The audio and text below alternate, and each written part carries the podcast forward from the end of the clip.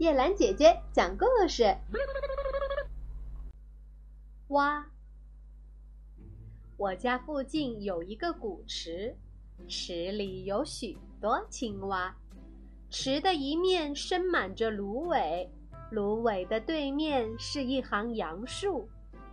宁静的夏天，灿烂的云彩像琉璃一样的时候，那芦苇，那杨树，那云彩映在池中，一切都像比实际还美丽似的。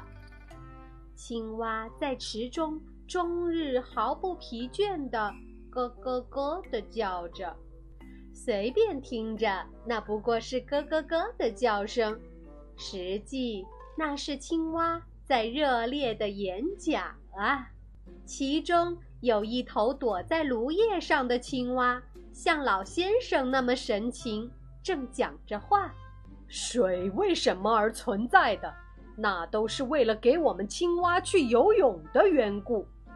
虫豸为什么而存在的？那是为了供给我们青蛙做粮食的缘故。对呀，对呀！池中的蛙一起叫喊，映着云霞草木的池面，几乎全是青蛙。所有那赞成的呼声当然是很大的了。这时候，白杨树下睡眠着一条蛇，被那咯咯咯的一片闹声惊醒了。蛇仰起头来，睡眼惺忪，向那池中看一看。土地为何而有的？为的是生产草木而有的。但是草木为何而有的？那是为了给我们去居住而有的。因此，大地一切不是都为了我们青蛙而有的吗？对呀，对呀！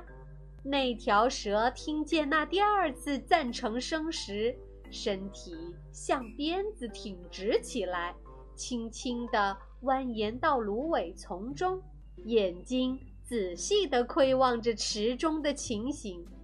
那只躲在芦苇上的青蛙还是张开着嘴，滔滔不绝地讲演。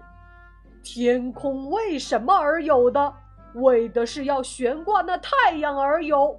但是太阳为何而有的？那是为了晒干我们青蛙的背脊而有的。因此，整个天空不是都为了我们青蛙而有的吗？水呀，草木呀，虫呀，土地呀，天空呀，太阳呀，既然都是为我们青蛙而有的，那么包罗万象都是为我们青蛙而有的这个事实，实在是毫无疑虑了。为了我们而创造全宇宙的神明，我们不得不十分感谢，我们要赞美那神明啊！那只青蛙弹出了眼睛，仰望着天空，张大了嘴说：我们要赞美那神明啊！这样说话还没有说完，那条蛇忽然伸出头来，将这只滔滔演讲的青蛙衔在嘴里了。咯咯咯，不得了哦！咕咕咕，不得了哦！池中的青蛙正在惊恐万状之间，那条蛇衔了那只青蛙，又钻入芦苇中，不见了。这次的骚乱真是自从这个池开辟以来未曾有过的事件。我听见其中年轻的蛙哭泣着说：水、草木、虫、土地、天空、太阳都是为我们青蛙而有的，但是蛇呢？蛇也是为了我们而有的吗？是呀，蛇是为了我们而有的呀。如果蛇不来吃，青蛙一定要繁殖起来了。繁殖了，这个池塘，这个世界就要狭小起来了。